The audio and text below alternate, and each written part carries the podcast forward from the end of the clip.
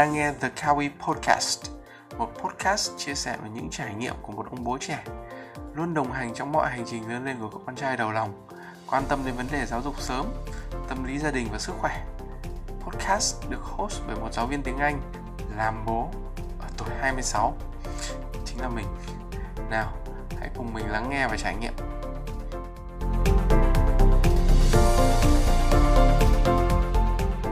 Xin chào mừng mọi người trở lại với The Kawi Podcast. Tuần này thì mình muốn thay đổi một chút về nội dung câu chuyện trên podcast. Chúng ta tạm thời sẽ không nói về các bạn nhỏ nữa mà sẽ tập trung nhiều hơn về partner của mình, một quan hệ vợ chồng. Đây là một cái nghiên cứu rất là thú vị và có một chút hài hước và có thể coi đó là một cái món quà, một sự động viên tiếp thêm tinh thần cho vợ của mình vì tuần vừa qua ấy, thì vợ mình rất là bận mải tiệm sách Kawi đang chạy chiến dịch bán sách và đồ chơi dịp Tết. Trộm vía thì mọi thứ đang diễn ra rất là suôn sẻ, rất là sôi nổi. Cả một tuần vợ mình phải dành thời gian để tư vấn và bán hàng online. Tuy rằng bố con mình có thiệt thòi một chút, mẹ dành ít thời gian hơn và mẹ cũng stress với công việc hơn. Nhưng đó là một cái tin vui, bởi vì mẹ bận mãi, tức là có nhiều khách hàng. Mà như thế thì sẽ có nhiều động lực làm việc hơn. Cũng như là chắc chắn là bố con mình sẽ được hưởng lợi rất là nhiều sau này. Hy vọng là mẹ học sẽ có thật nhiều năng lượng để có thể vượt qua cái thời gian cao điểm này. Đến tết thì có thể thảnh thơi, dành thời gian hoàn toàn cho bố con mình. Ok. Mommy, keep on moving. We always beside you. Chủ đề tuần này thì mình muốn chia sẻ một cái bài thuyết trình trên TED Talk của tác giả Jenna McCarthy có tựa đề là What You Don't Know About Marriage Tạm dịch tiếng Việt là những điều mà bạn không biết về hôn nhân. Nào, bây giờ hãy cùng mình lắng nghe và trải nghiệm.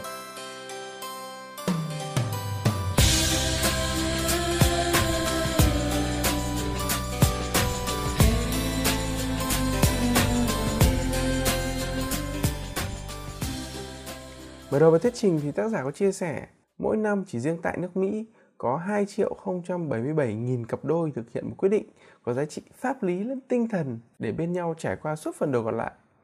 Người con trai mua nhẫn, người con gái mua váy cưới, họ cùng nhau mua sắm gần như tất cả mọi thứ.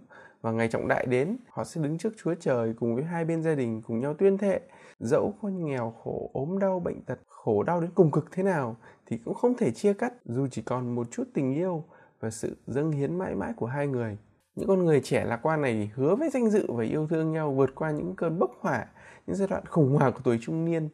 Thời điểm mà cân nặng tăng tổng cộng 23 kg cho đến cái ngày cuối cùng có thể nằm yên nghỉ mãi mãi. Mọi người biết đấy, họ không thể nghe tiếng ngủ ngáy mãi được nữa.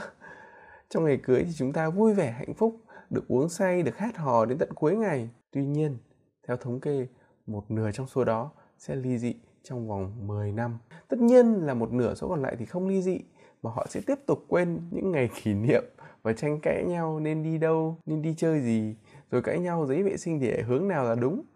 Và một số trong đó thì vẫn vui vẻ với nhau dù cho không ai trong số hai người có thể ăn thức ăn cứng được nữa. Vì vậy, những các nhà nghiên cứu muốn biết lý do tại sao chúng ta có thể gắn bó bên nhau, không cần phải thực hiện một cuộc nghiên cứu để tìm hiểu những lý do khiến một cuộc hôn nhân không hạnh phúc, thì chúng ta có thể dễ dàng liệt kê ra một số lý do như là do sự coi thường chán nản hay là dành quá nhiều thời gian trên Facebook hoặc có một cái mối quan hệ khác xen ngang. Tuy nhiên ngược lại với những điều trên ý, vợ chồng bạn dù có sự tôn trọng, sự lãng mạn, kết nối internet có bị hỏng, một mối quan hệ trung thủy không có người thứ ba ấy, thì mọi thứ vẫn diễn ra rất là tệ hại. Vậy chuyện gì sẽ diễn ra sau hôn nhân? Vậy những người mà đã làm tất cả để được bên nhau, họ đã làm đúng những gì? Chúng ta có thể học gì từ họ? Và nếu bạn vẫn đang hạnh phúc ngủ một mình, vẫn độc thân, thì tại sao bạn lại phải dừng lại những cái điều đó để tìm một người đặc biệt mà bạn có thể bị làm phiền suốt phần đời còn lại? Các nhà nghiên cứu thì đã tiêu tốn hàng tỷ đô la tiền thuế để cố tìm ra điều đó. Họ quan sát các cặp đôi hạnh phúc và tiến hành nghiên cứu mọi cử chỉ, kiểu cách của các cặp đôi, cố gắng tìm ra những gì có thể khiến những cặp đôi trở nên hạnh phúc. Và kết quả là ở những cặp đôi hạnh phúc thực sự cho thấy một số điểm khá là tương đồng chẳng hạn như là các cuộc hôn nhân hạnh phúc ấy, thì người vợ gầy hơn và trông đẹp hơn người chồng. Nhiên điều này là đúng. Hẳn nhiên là điều này sẽ mang đến hôn nhân hạnh phúc bởi vì phụ nữ rất quan tâm đến ngoại hình muốn trở nên mảnh khảnh và xinh đẹp trong khi người đàn ông thì phần lớn quan tâm về tình dục đặc biệt với những người phụ nữ trông gầy hơn và đẹp hơn. Tuy vậy thì cái hay trong cái nghiên cứu này là không ai cho rằng phụ nữ phải gầy hơn thì mới hạnh phúc. Chúng ta chỉ việc gầy hơn người chồng thay vì phải chăm chỉ ăn kiêng và tập thể dục một cách khổ sở, chúng ta chỉ việc đợi chồng mình mập lên. Đây là một thông tin tốt có được và nó không quá phức tạp. Những người vợ thì muốn biết cách vỗ béo chồng con của mình mà. Nghiên cứu thì cũng cho rằng các cặp đôi hạnh phúc nhất là những người chú trọng đến những điều tích cực. Ví dụ, người vợ hạnh phúc, thay vì chỉ ra rằng chồng cô ta đang mập lên hay đề nghị anh ta chạy bộ, thì cô ta có thể nói rằng chà, anh yêu, cảm ơn anh đã nhượng bộ để khiến em thon thả hơn. Những cặp đôi này thì có thể tìm thấy cái điểm tốt của nhau trong bất cứ cái tình huống nào. Một trong số các nghiên cứu yêu thích của tác giả cũng chỉ ra rằng, người chồng càng sẵn sàng làm việc nhà bao nhiêu, thì người vợ càng thấy anh ấy hấp dẫn bấy nhiêu. Chị em rất cần một nghiên cứu để chứng minh cái điều này. Nhưng những gì thực sự diễn ra sẽ là khi người vợ thấy người chồng hấp dẫn hơn, họ quan hệ nhiều hơn, họ càng quan hệ nhiều hơn thì anh ấy càng tốt hơn với cô ấy và anh ấy tốt hơn cô ấy thì cô ấy sẽ ít cằn nhằn với chồng về việc khăn tắm ướt thì để trên giường thứ nọ thứ kia không được ngăn nắp và cuối cùng họ sẽ hạnh phúc mãi mãi nói cách khác là người đàn ông các anh cần phải để tâm đến việc nhà nhiều hơn. Sau đây là một cái điều thú vị, một nghiên cứu cho thấy là những người cười trong những tấm ảnh lúc nhỏ của mình thì ít có khả năng ly dị hơn. Tuy rằng các nhà nghiên cứu sẽ không xem tư liệu báo cáo về hạnh phúc thời thơ ấu của bạn, những dữ liệu thì hoàn toàn dựa trên cái việc là trông người ta có hạnh phúc trong những bức ảnh khi còn bé hay không. Nhưng mọi người biết ý, khi còn là một đứa trẻ thì ba mẹ dẫn các bạn đi chụp ảnh uh, theo kiểu là mọi thứ được sắp đặt trước. Chụp cả trăm bức ảnh nhưng chỉ lựa chọn vài tấm để in ra. Mình đi là ai trong số chúng ta cũng có rất là nhiều những tấm ảnh hạnh phúc giả tạo. Mọi thứ thì hoàn toàn là sắp đặt. Tuy nhiên qua những bức ảnh nếu chúng ta có thể vui vẻ, tươi cười, hồn nhiên thì bạn lại có ít khả năng ly dị hơn trong tương lai. Tự nhiên sau khi đọc đến cái phần này thì mình cũng phải lôi hết đống ảnh của mình với vợ mình ra xem là hồi bé có tươi cười hay không, để xem cái tỷ lệ ly dị nó có thấp hay không. Thì trộm vía, vợ chồng mình đều có một số bức ảnh khá là tươi, đặc biệt là vợ mình. Hy vọng là cái nghiên cứu này là đúng. Vậy bạn có thể làm gì khác để giữ gìn cuộc hôn nhân của mình? Đó là hãy đừng để mình được nhận giải Oscar cho diễn viên xuất sắc nhất cái này thì đúng cả nghĩa đen với nghĩa bóng nhé những uh, diễn viên nổi tiếng đã giành giải Oscar như là Betty Davis, Joan Crawford, Halle Berry, Hilary Swank, Sandra Bullock. Tất cả họ đều sớm độc thân sau khi mang cái pho tượng Oscar về nhà. Và họ thực sự gọi đó là lời nguyền của giải Oscar. Nó chính là nụ hôn của thần chết đối với hôn nhân. Tất nhiên rồi thì cái điều mà tác giả muốn nhắn nhủ trong cái thông điệp này thì là chúng ta hãy sống thật với nhau.